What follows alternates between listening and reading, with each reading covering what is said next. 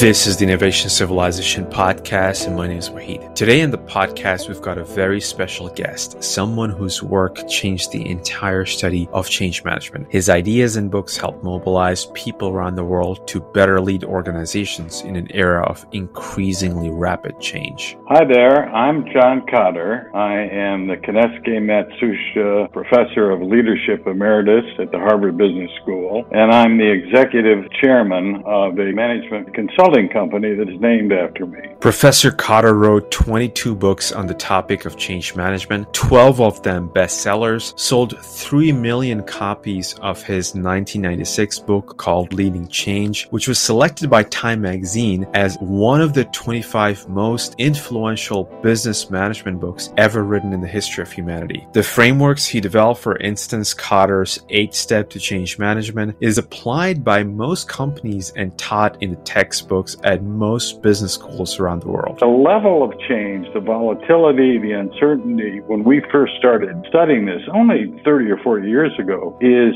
significantly less than what we're seeing today. Anybody who thinks that change is uh, a constant, it's always been the same. I mean, you have no idea how different it is from 50 years ago or 100 years ago or 200 years ago, much less 20,000 years ago. And that's what my work is focused on. That took me very quickly to the question of leadership itself and the fact that in businesses, those that were prospering the most were significantly better at mm-hmm. adapting to a more rapidly changing world, mm-hmm. more volatile world, a more uncertain world. And that's what took me to the topic of change, which I've been drilling deeper and deeper into. We elucidate on this episode the core distinction that Kotter first discovered, which is between management and leadership? Management's a set of processes that have a certain function. It's to take even large groups of people that are spread out geographically and make them achieve something that they know how to achieve efficiently and reliably. So it's on time, on budget. The first graduate school of business was Harvard in 1908. We invented, or our forefathers invented management in the late 19th and early 20th century. And what it does Uh, does through a set of processes we associated with planning, budgeting, with organizing, with staffing, with measuring and metrics,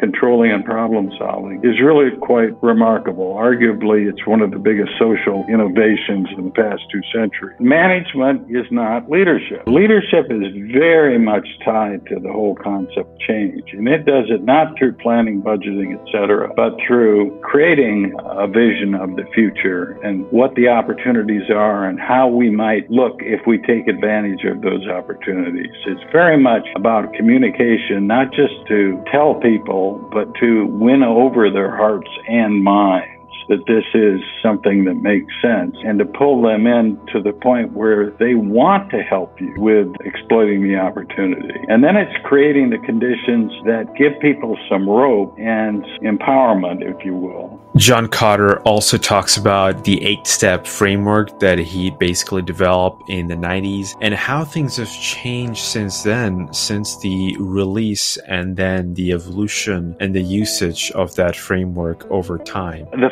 fundamental structure of, of the framework, we find people are still using it today very, very successfully, but there are differences. Back when we found it, in a sense, companies would face some kind of a external event, maybe a technological breakthrough by a competitor or through a university, they would then, in a sense, go into the corporate closet, take out the suitcase marked mm-hmm. change, kind of read the instructions, march through my eight steps, and if they did it well, you know, declare victory at the end, pack the stuff back up into the suitcase, put it back in the, and that's no longer reality. Reality now is at a minimum, you've got to have the suitcase out all the time. More importantly than that, it's got to be beyond a suitcase. It's got to be inside people. It's got to be inside your organization. It's got to be mm-hmm. integrated in because the number of strategic initiatives that demand non trivial change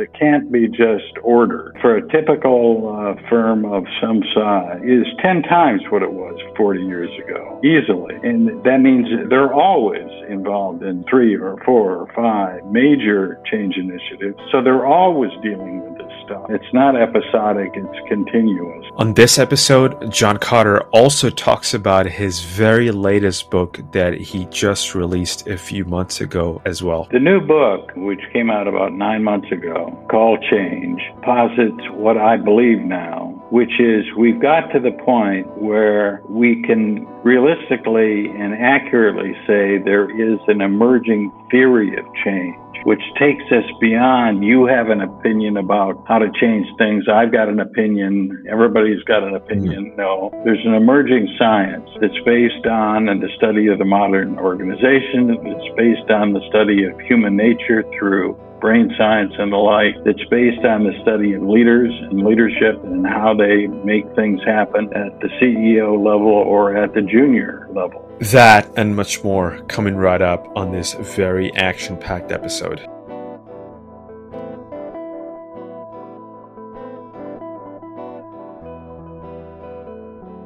John Kotter, welcome to the Innovation Civilization podcast. What a great, great pleasure to have you here today, sir. My pleasure, Wahid. Really. Brilliant. John, you've been one of the stalwart figures in change management for the last few decades, writing a whopping 22 books in your lifetime. Can you tell us a bit more about your background, how you got started, how you got into this field of change management in the first place? What made you interested? I want to learn more about yourself, basically. I've been interested in the topic of performance performance, broadly speaking, ever since I can remember. And I'm not sure why. I mean, literally, the performance of K 12 education when I was a student before college, the performance of the families in my neighborhood, right, where some were wonderful places to visit and prosperous, and some were kind of sad. Then on to the performance of government, business, etc. My doctoral thesis, I, I got a uh, science degree at MIT as an undergraduate and an MBA at MIT, and then a doctorate at Harvard in organizational behavior. And my doctoral thesis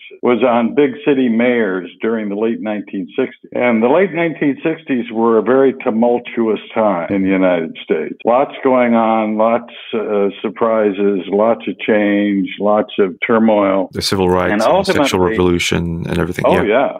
Oh yeah. yeah. And and ultimately we studied 20 mayors up close, not from sitting in a library, but me on a plane and in a, a car of mine traveling around the United States. The difference in the performance between the three best mayors, best in terms of the impact they seem to be having on their cities, and the three worst was, to my surprise, not significant. It was galactic. If I graded the three best mayors as A plus, the three worst worst wouldn't have gotten D's or E's. They would have gotten Z, minus Z. Right, right, right. And I don't know when it first struck me, but pretty soon after that work, I think it dawned on me that if you could increase the average positive impact of these mayors and these cities, city governments, just a little bit, the impact it would have on the lives of millions and millions of people would be significant. There was a lot of upside opportunity and possibilities that were not being seen. And I became fascinated with the question of why, how do you grab that upside opportunity?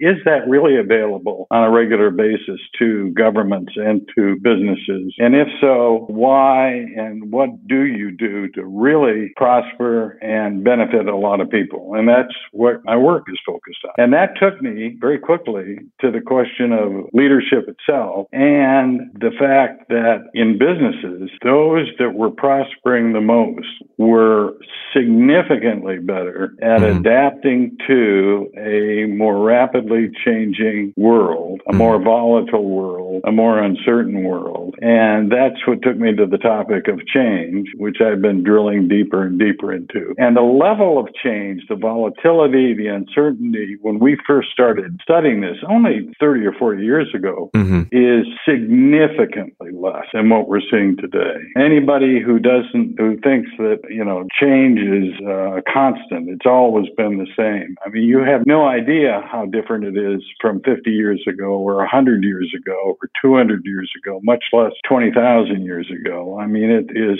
so different. The average business and government has a long way to go to be as adept at spotting opportunities in that changing flux, capitalizing on those opportunities quickly, smartly, agilely, and in the process prospering and benefiting a lot of people. They've got a long way to go, but the possibilities there, and I've been mm-hmm. watching people get better and better at it, especially over the last decade since we founded the consulting company. The possibilities are just fantastic. Right. Okay. And I think you touched on this already, but in terms of when you first started looking into it and today, obviously you talked about how there's the pace of change is much more. I know in tech and business, like with this quote, basically that software is eating the world. You know, if you look at the technological S curves, they're getting shorter and then market dominance for firms is probably more kind of short lived than before. So how should modern firms react to this basically? And what's the kind of blueprint forward basically? One simple way to think about it is the amount of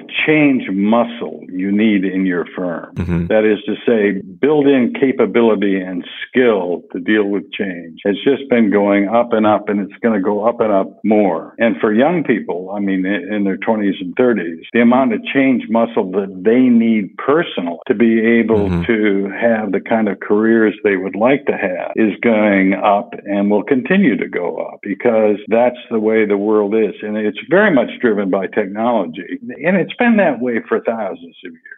I mean, the latest big jump up, of course, was the Industrial Revolution. And then we've got computers 50 or 60 years ago. And then the internet and just digitization in general is just having an effect on the world that is uh, greater and greater and greater mm-hmm. and producing both threat and just wonderful opportunities. And when you say change muscle, how would you define that exactly? What do you mean by that? Change muscle is a kind of a, combination of things. It's a mindset about recognizing that uh, the world is changing faster and more volatilely. It's a, a set of skills associated with what we've learned about what mm-hmm. uh, change leaders do. It's a organizational form that is not the most common at all organizational form out there today that helps you to be both managed superbly well, but also led well in a, a ever-changing environment. And it's a tendency to think much more than most companies, most governments, most individuals do in mm-hmm. terms of opportunity. Cool. That makes sense. And I know the first ever kind of framework you came up with was basically 96, the eight step change framework. Do you think that that's still kind of valid or would you add anything to that or modify that in any way, basically? The fundamental structure of the framework, we find people are still using it today very, very successfully, but there are differences. Back when we found it, in a sense, companies would face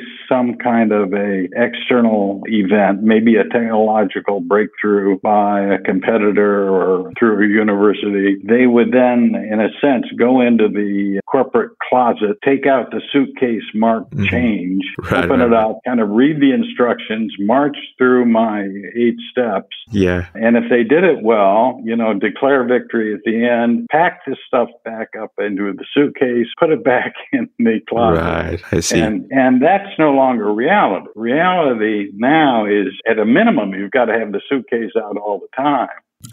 More importantly than that, you've got it's got to be beyond a suitcase. It's got to be inside people. It's got to be inside your organization. It's got to be mm-hmm. integrated in because the number of strategic initiatives that demand non-trivial change that can't be just ordered for a typical uh, firm of some size is 10 times what it was 40 years ago, easily. And that means they're always involved in three or four or five major major change initiatives. So they're always dealing with this stuff. It's not episodic, it's continuous. I think another piece that is different today, just because of all of the scale, is mm-hmm. even back then we said getting people to buy into whatever your vision is and getting them mobilized was important. Today, we'd say the evidence suggests that more leadership from more people, as many as you can get, as long as it's aligned, it's not going off in 43 different directions, is mm-hmm. what it's all about. I can come back to that later. And increasingly, the, the name of the game is sustainability. That is to say, not just one brilliant initiative that kind of takes you a leap in some direction that makes sense, that capitalizes on an opportunity, but some kind of sustainable process that helps you to do that again and again and again as the world changes again and again. And that is much more important and trickier than it would have been 20 or 30 or 40 years ago.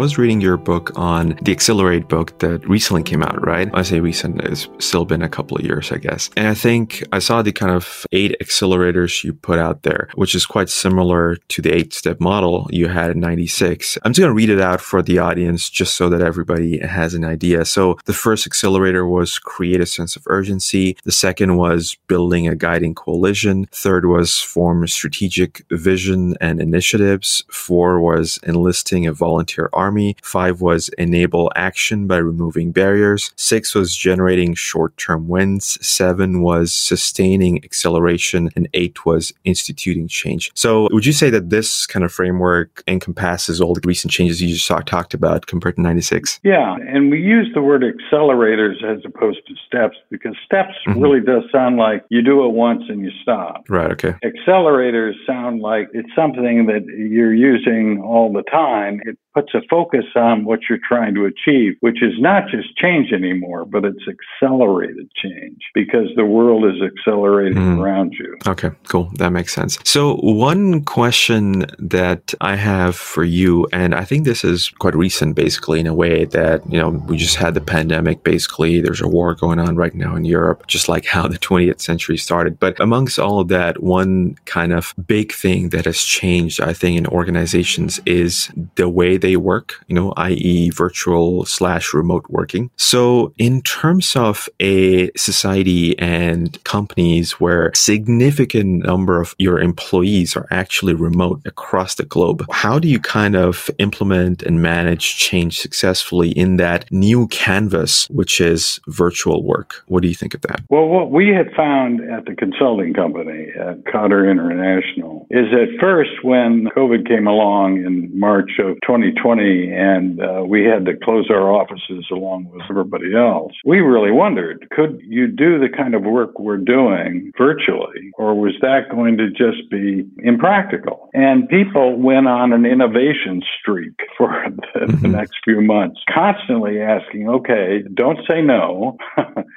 say, what new opportunities does this mm-hmm. technology offer us to not only do what we did before well, but maybe even to do some of the things we did before better or to be able to do things we couldn't do before. And with that kind of a mindset over a period of six months, the staff pretty much turned everything that was done face to face and was assumed would only be possible to be done face to face into a virtual world of service providing. And I think over the next few years, just on that dimension alone, which is where people work, how they use virtual, how they use the offices, etc., there's going to be lots of the smart players are going to recognize that this is tricky, that innovation is needed, that there is no simple solution to this, that they mm-hmm. should be looking for opportunity in this, not just to go back, but to go better. And I think some some people are going to be hurt. I can see already some firms that seem to think that they've got a few people at corporate headquarters, you know, in a conference room designing the new way of work. They're going to give it to the executive committee. They will approve it with a few tweaks. Then communications will send it out. And what they will run into is significant numbers of unhappy people who understand a world that the executive committee does not. And two, they will have missed all kinds of ideas that are floating out there right now among their staff who are mm-hmm. living this every day that they haven't collected, that they haven't allowed to people to uh, or found a vehicle for which people could speak up and they could collect the best of those ideas and then get people to help them to implement them, which is a shame, but it's going to happen. Right. Okay. Shifting gears a little bit. So, one of the most interesting things I found in your work, and this was a concept I was thinking through, and then you kind of articulated it in a particularly beautiful way and gave it linguistic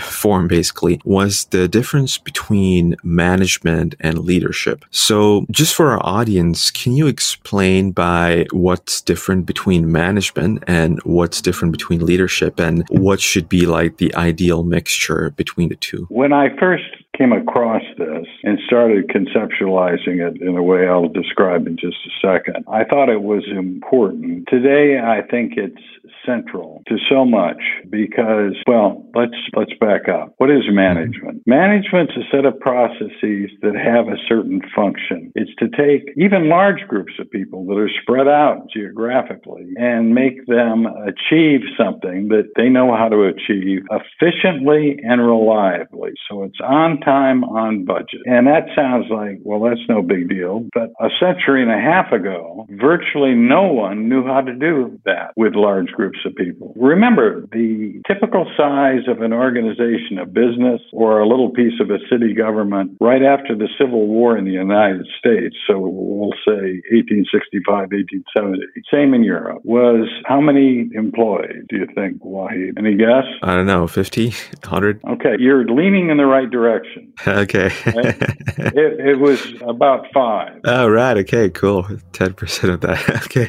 no, it was a world of lots lots and lots and lots of small farms, small shops. Mm-hmm. Manufacturing, as we know it, of any scale, had just begun to arrive in textiles. Railroads required more people to be able to create those organizations and run those organizations. And management, as we know it, did not exist. The first school of management in the world was about 1887, and that was University of Pennsylvania, the Wharton School of Business. They gave an undergraduate degree because because business was saying, help. I mean, financiers, you know, the JP Morgans of the world were saying, I need a cadre of people who know somehow how to keep chaos from ensuing mm-hmm. inside mm-hmm. these wonderful opportunities I can see. And the first graduate school of business was Harvard in 1908. We invented, or our forefathers invented management in the late 19th and early 20th century. And what it does through a set of processes we associated with planning, budgeting, with organizing, with staffing, with measuring and metrics, controlling and problem solving is really quite quite remarkable. Arguably, it's one of the biggest social innovations in the past two centuries. But management is not leadership. Leadership goes mm. back forever. And leadership, if you study it carefully enough, both historically and today, its purpose is to create those systems that managers manage or to change them in significant ways to take advantage of new opportunities and to avoid new threats. Mm. So hmm. leadership is very much tied to the whole concept change. And it does it not through planning, budgeting, et cetera, but through creating a vision of the future and what the opportunities are and how we might look if we take advantage of those opportunities. It's very much about communication, not just to tell people, but to win over their hearts and minds that this is something that makes sense and to pull them in to the point where they want to help you mm-hmm. with exploiting the opportunity. And then it's creating the conditions that give people some rope and empowerment, if you will, so that those who get it and want to help actually are not put in small boxes with locked cages, but are allowed to get out there and provide leadership, which collectively can indeed make change happen despite barriers and extremely difficult circumstances. Now, with that way of thinking, as you can imagine, the big mm. challenge for the world in the late 19th century and most of the 20th century was just learning management to be able to create the modern organization and to be able to have it be effective, efficient, reliable, high quality, etc. But if you look at today and certainly the recent past, the shift is now it's not that management is no longer relevant, it's as relevant as it always was. But increasingly, the name of the game is leadership to deal with a rapidly changing world because that's what leadership can do. And what we're discovering is although it helps enormously if the most senior person in your organization has some leadership skills and deploys them daily, what is mm-hmm. most characteristic of the organizations that we study and we help that do really well is how well they mobilize larger numbers of people to, in concert, all play some leadership role or leadership for mm-hmm. more people. The average young person today has probably been uh, given the speech about you are the future leaders at college graduation yeah. and has probably been taught nothing about leadership unless they lucked mm-hmm. out and mm-hmm. ended up captain of their sports team and had a coach who knew something about leadership. All of those people need to add to their developmental to do list if you will, mm-hmm. leadership, not just in terms of its relevance if they end up running some large organization, its relevance right now and its increasing relevance as they progress in their careers and as the world continues to move faster and be more tumultuous. So if I understand correctly, management is about keeping the lights on. You know, you've already got your resources and your processes. It's basically running stuff on budget and cranking out the kind of incremental results whereas leadership is about eating into new opportunities or reorienting the whole organization to avoid threats or going to new markets. So, in terms of real life examples, would you say that, for example, at Apple, Steve Jobs was more about leadership and literally reinvented Apple from within, basically, after he came back the second time, versus the new crop of managers who are doing incremental innovations like Tim Cook and others who are more management side of things, if it's like a spectrum. So Steve Jobs is more on the leadership side and Tim Cook would be more on the management. So would that be like an accurate representation or what do you think? At his best, Steve Jobs was a brilliant business leader. There's no mm-hmm. question mm-hmm. about that. And if anything, early in his career, when he was still a young man, he was not that either interested in or skilled at the management stuff. And so he grew Apple to a certain point where management was increasingly needed just to hold mm-hmm. this larger entity together and make it function the way you just so well articulated. And he got advice from somebody, um, not sure who was the central person, that he should find somebody in corporate America who really understood the management piece and bring him or her in to be a partner with Steve. And he did it. He went, he ended up going to PepsiCo and finding a chap by the name of John Sculley and brought him in. Sculley not only, of course, had learned a great deal about management at a big firm like PepsiCo, but he learned a great deal about corporate politics. Mm-hmm. And the competition between a skilled corporate political player and a young, inspirational tech leader, the former won, and Steve got kicked out. And if you mm-hmm. look at what Sculley did then, is he just planned better, he budgeted better, he organized better, he was more systematic right. with staffing, a lot more emphasis on the metrics, and of course profitability went up. Innovation went down, uh, rate of growth started to go down, and eventually, of course,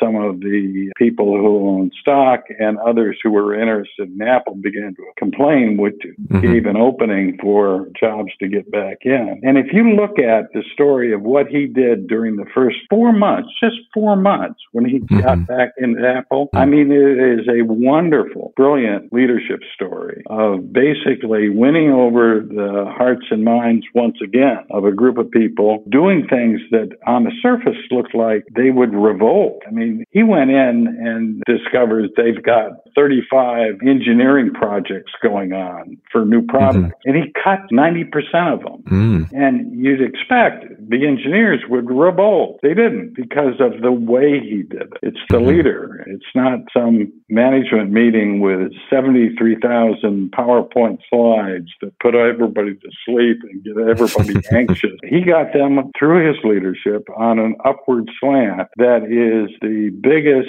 stock turnaround in the history of the corporation. I mean, it's just unbelievable. Now, you raised the question of what's happening now. Obviously, the current management is not Steve Jobs, too, but I'm not close enough to Apple to know exactly what's going on. Would Apple be better off if they had, in addition to the very talented people they've got on top, some mm-hmm. more of the Steve Jobs leadership juice? Yes.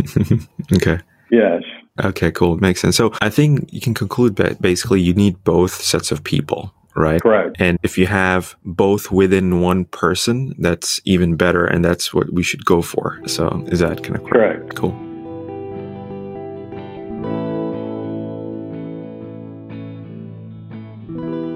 I think in your kind of work, you talk about this organizational life cycle of how they start off as like networks and then move on to more like hierarchies. Just for sake of our audience, can you explain what you mean by that exactly and how that comes about? Sure. Virtually all organizations, when they start off, even if they have in some drawer a organization chart and some policies and the like, they don't run that way. They run as kind of a tribe of people who are obsessed with some idea the, the successful. There's leadership coming from at least strong leadership from one person, and, and very often, even the most junior person is put on the projects and is expected not just to manage the project, but to come up with some technological or market leadership with it. And that can go on for some time, but typically what happens if they're successful, they have to actually make something and deliver it and sell it and keep the books. And all of a sudden, you have have the need for managerial processes to get those efficiencies and reliability and keep things from going into chaos. And they start to be tagged on, in some cases reluctantly, in some cases not reluctantly. People understand it. This is normal to them. And over time, if they're successful for a while, you've got kind of a informal, values driven, vision driven, network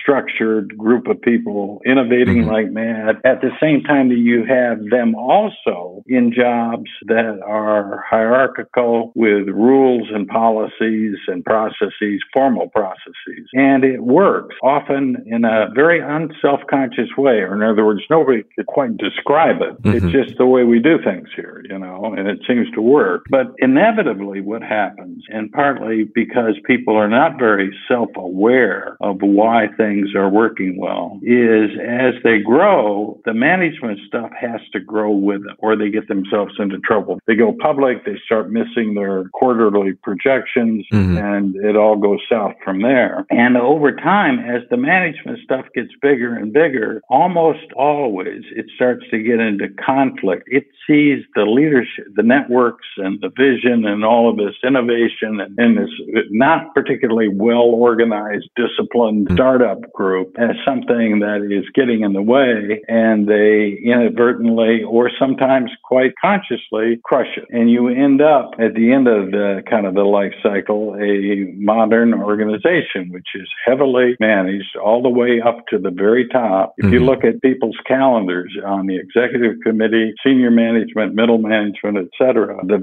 vast majority of time is keeping the lights on, as you put it. And the amount of time that is still spent in more of a networked arrangements to spot opportunity and mobilize people to quickly take advantage of that opportunity, the more leadership stuff shrinks mm-hmm. and shrinks and shrinks. And if you have enough market share, if you have enough in the way of a deep and wide moats surrounding your castle. These are barriers to entry, basically. Yeah. You can get away with that. For, I mean, IBM, GM is the best example. General. Motors got away with being overmanaged and underled for three or four decades before it all came crashing down because mm-hmm. they had a lot of, IBM did too for a shorter period time. But it's amazing what you can do if you've got 90% market share. But the challenge now for everybody, and everybody, every smart organization has some sense that this is a challenge, is how do we not let go of our capacity to be systematic and disciplined and efficient mm-hmm. and keep quality on standards, but how can we add on to that something that is more opportunity focused and innovative? And some people are doing a much, much better job than others others, but far too often they don't have a useful way to think about it or conceptualize it. That you really mm-hmm. are talking about, in a sense, a dual system, mm-hmm. uh, kind of a management system and a leadership system, both cranking at high octane and high horsepower to deal with different challenges. Mm-hmm. And that if you don't work at the latter, it doesn't necessarily just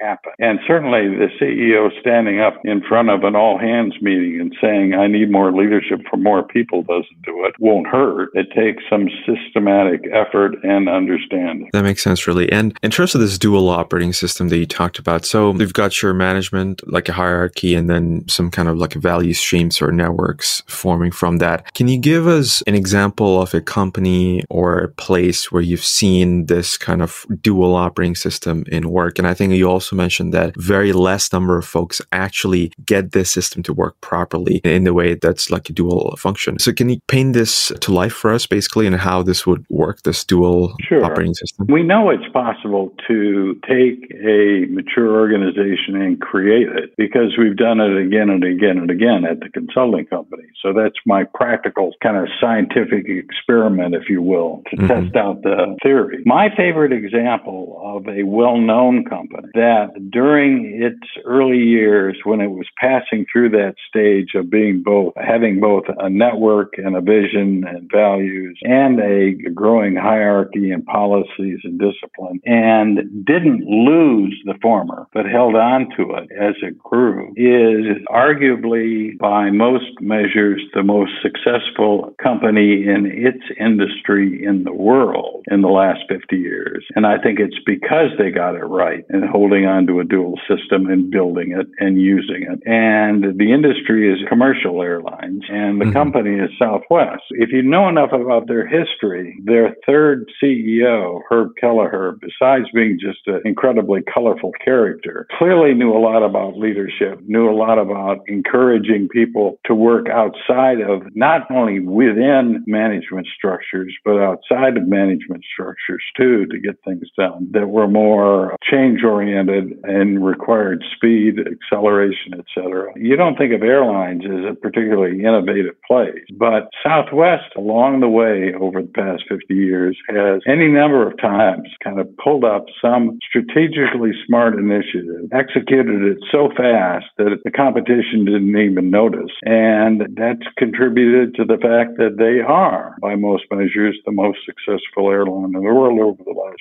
50 years. I could tell some stories, they would take too long, but yeah. they involve people that are kind of buried in the organization who don't behave like bureaucrats, but who behave more like people at a startup. A middle aged, lower level supervisor in Chicago who picks something up at a cocktail party, goes to the phone and calls her boss's boss in Dallas at like mm-hmm. 11 o'clock at night at home to pass mm-hmm. on this information as being the beginning of a tale which ends in Southwest winning a war that United was planning out in mm-hmm. California for a low cost airline. That's quite interesting then. So there's like lots of easy access to information up and below the organization. So would that mean that, you know, Southwest has basically hierarchy and then they've got different projects running at the same time? Or how does this yeah, dual system work? Yeah. Yeah, yeah. It has hierarchy, but it has projects that are more or less informal and it has spontaneous stuff like that fight mm-hmm. against United became organized after it got started by this woman picking up a piece of intel that she shouldn't have gotten. But it's not bureaucratic approach to something. It's more, again, what you would see at a startup where people, somebody runs in the door and says, I got it, I got it. And the six people run up to him and, and it's not the six top people, it's whoever happens to be close to the door. And the next thing mm. you know, they're talking about how they can exploit this opportunity and some of them have the time to do it and it takes on its own much more organic as opposed to mechanistic shape. Mm-hmm. And that's part of the mindset too. To win in the type of world we're in right now, organizations of any size have got to think they are both machines and living entities, mm-hmm. if you will. And there is no reason why you can't put the two together, even though they're different and they can clash. But if you have the right vision of what will work and how you can create it, you will create it. And it'll pay off for your customers, for your employees, for your stockholders, etc. So one thing in the corporate world that I constantly see, and this is in government as well, that how do you bring the startup mentality to the company? How do you bring a startup mentality to like a bigger organization? How do you bring a startup mentality to government actors and organizations basically? So to answer that question, like what would you say are the key elements? You know, how would you bring that startup mentality? Okay. Let's talk about to a government agency first. Sure. Trying to turn all of the employees in a government agency into people with a startup mentality is a little bit more difficult than building a spaceship that will get us to Jupiter in two weeks. Okay. But you don't need that. You don't need that. What you need is some subset of those people who have that natural inclination already. They may be frustrated with the bureaucracy mm-hmm. and haven't been given the opportunity to really show their startup smart. You need a method to identify those folks, allow them to emerge, make sure that the people who don't want to join, if you will, that new force don't feel threatened and don't get in the way. And with 10% of the population in a government agency that starts operating, still does their job, the regular jobs, but starts operating on various projects and the like that are much more startup mindset type of pro- projects and processes. It's amazing what you can do. And you have some chance of executing it because you don't have two different groups. Remember, all of the people that are working on the innovation stuff and the opportunity stuff still have jobs in the hire. Mm-hmm. They still have friends and colleagues that are not a part of their new sets of efforts that they can talk to and that they have relationships and credibility with. And that's what helps hold it together as mm-hmm. long as the senior management appreciates that this is the way we're going to run things now. Not as a single system, but a dual system and not as two separate organizations with different staff, which mm-hmm. businesses have tried for ages. The track record on it is not great. One of my colleagues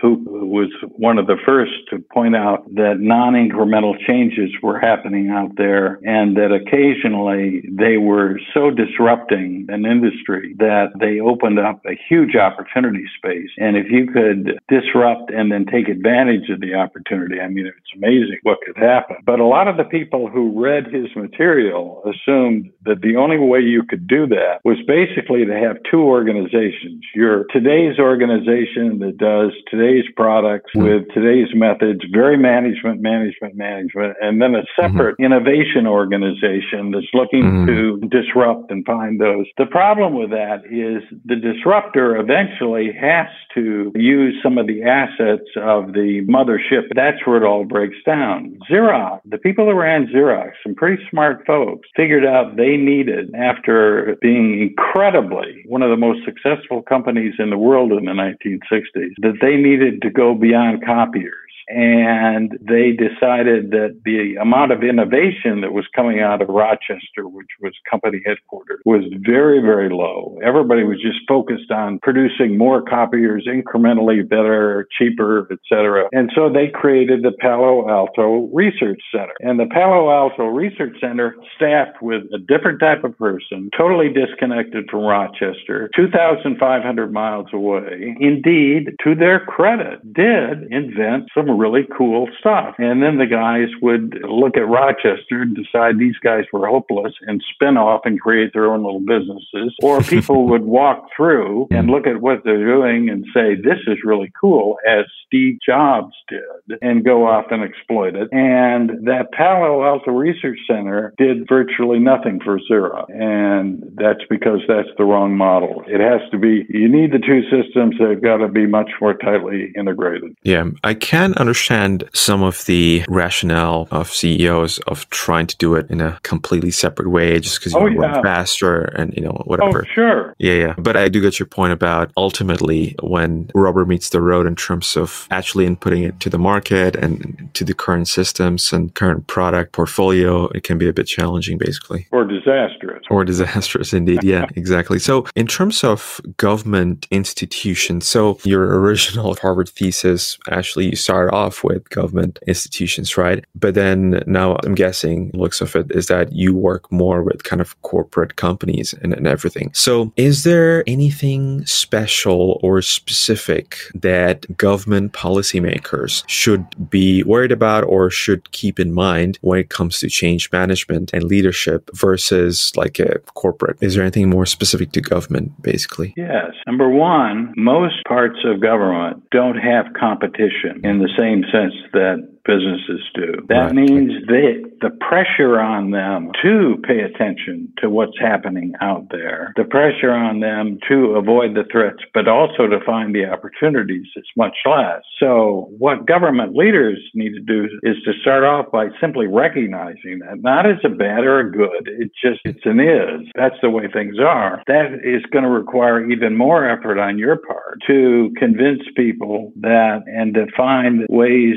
to make sure people are in tune with what's happening out in the broader world and what's happening with the groups that they're supposed to be serving, citizens mm-hmm. or subgroups of citizens, so that they can understand the need for something more than a overly designed bureaucracy and more leadership for more people. We have done only, you're right, most of our business in the consulting firm has been in the private sector. But, you know, one of our early clients was a military base, a big one, where the general was just going crazy that no ideas seemed to ever come up from below. of course, his staff killed them all and made it very clear to, to, the guys below that they should just shut up. Mm-hmm. Um, and over a period of a year and a half, I'll be darned if they didn't pick up new way of handling, examining the situation they were in, examining the problems and the opportunities and making changes. So mm-hmm. we know it's possible. And we're working with another government agency right now. But it is more challenging because the mindset is so different and the mindset is not necessarily easily compatible with the leadership for more people and kind of movement outside the bureaucracy to make things mm-hmm. happen faster. But for you and Wahid and I and for our friends and our children, it is going to be increasingly important that we figure out how to help overly bureaucratic government get in tune with the times or we're all going to suffer.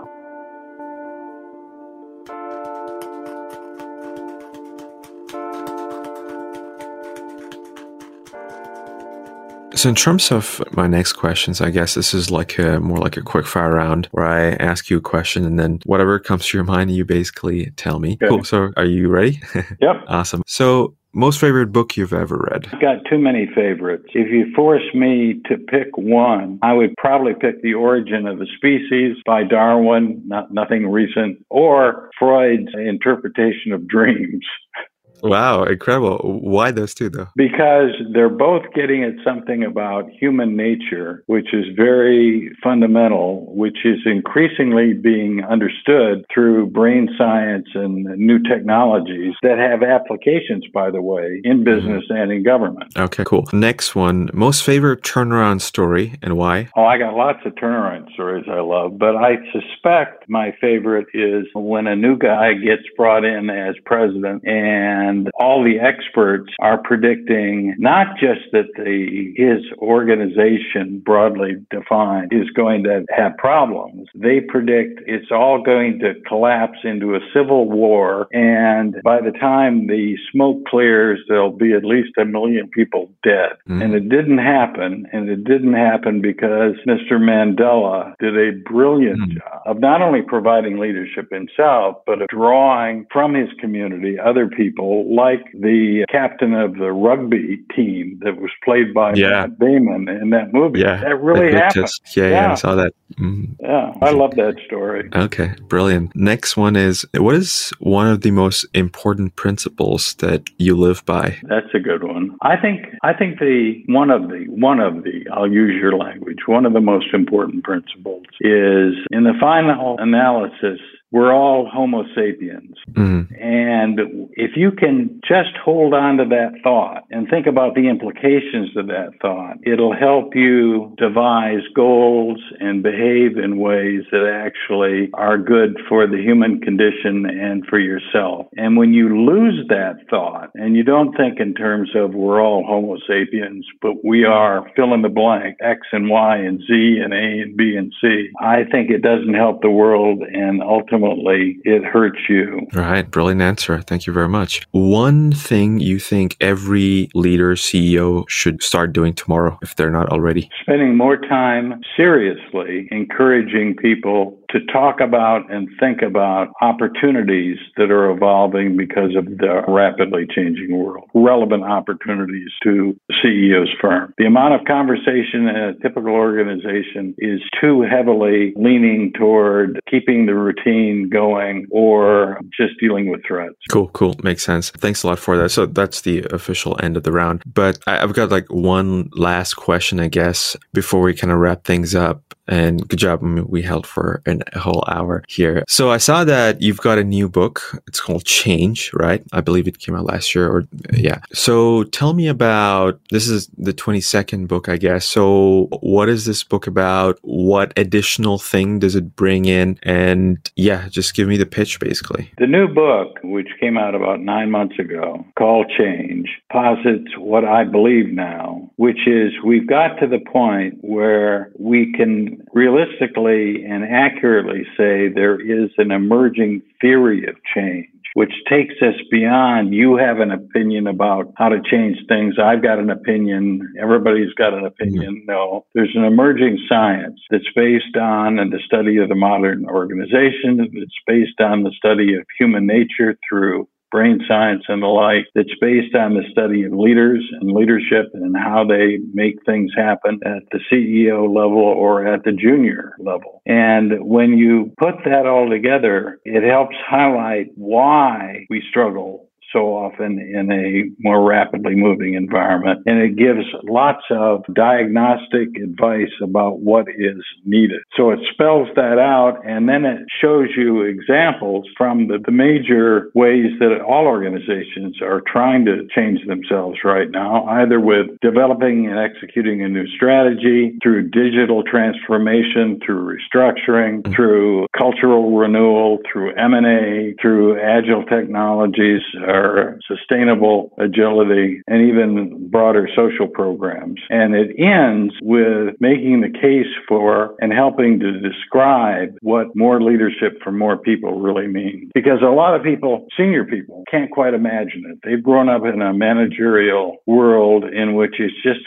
hard for them to imagine that some guy four levels down could ever mm-hmm. provide any useful leadership. And yet the reality is we can come up with story after story story after story about how unknown people to the executive committee in the right environment rise up and do things that are extraordinarily important. And if you can get enough of those, and you can, you know, know what you're doing, you've got an engine that can maneuver through a faster moving, more turbulent world that is priceless. That's amazing. And I swear this is, I think, my last question. Uh, what I think always is basically that, yeah, we've talked about how great leaders are, you know, like we've talked about Mandela, Lee Kuan Yew, Steve Jobs. How do you actually train leaders? Is there like a model, like a factory model that you can crank out more and more leaders in society? I know, I know, I think this is something that's always bothered individuals from Plato with Plato's Academy to, you know, even today. How would you say that can we train leaders, basically to train to create more leaders, to have more leaders, like you said? Number one is you've got to actually try to do that. There's a lot of leadership training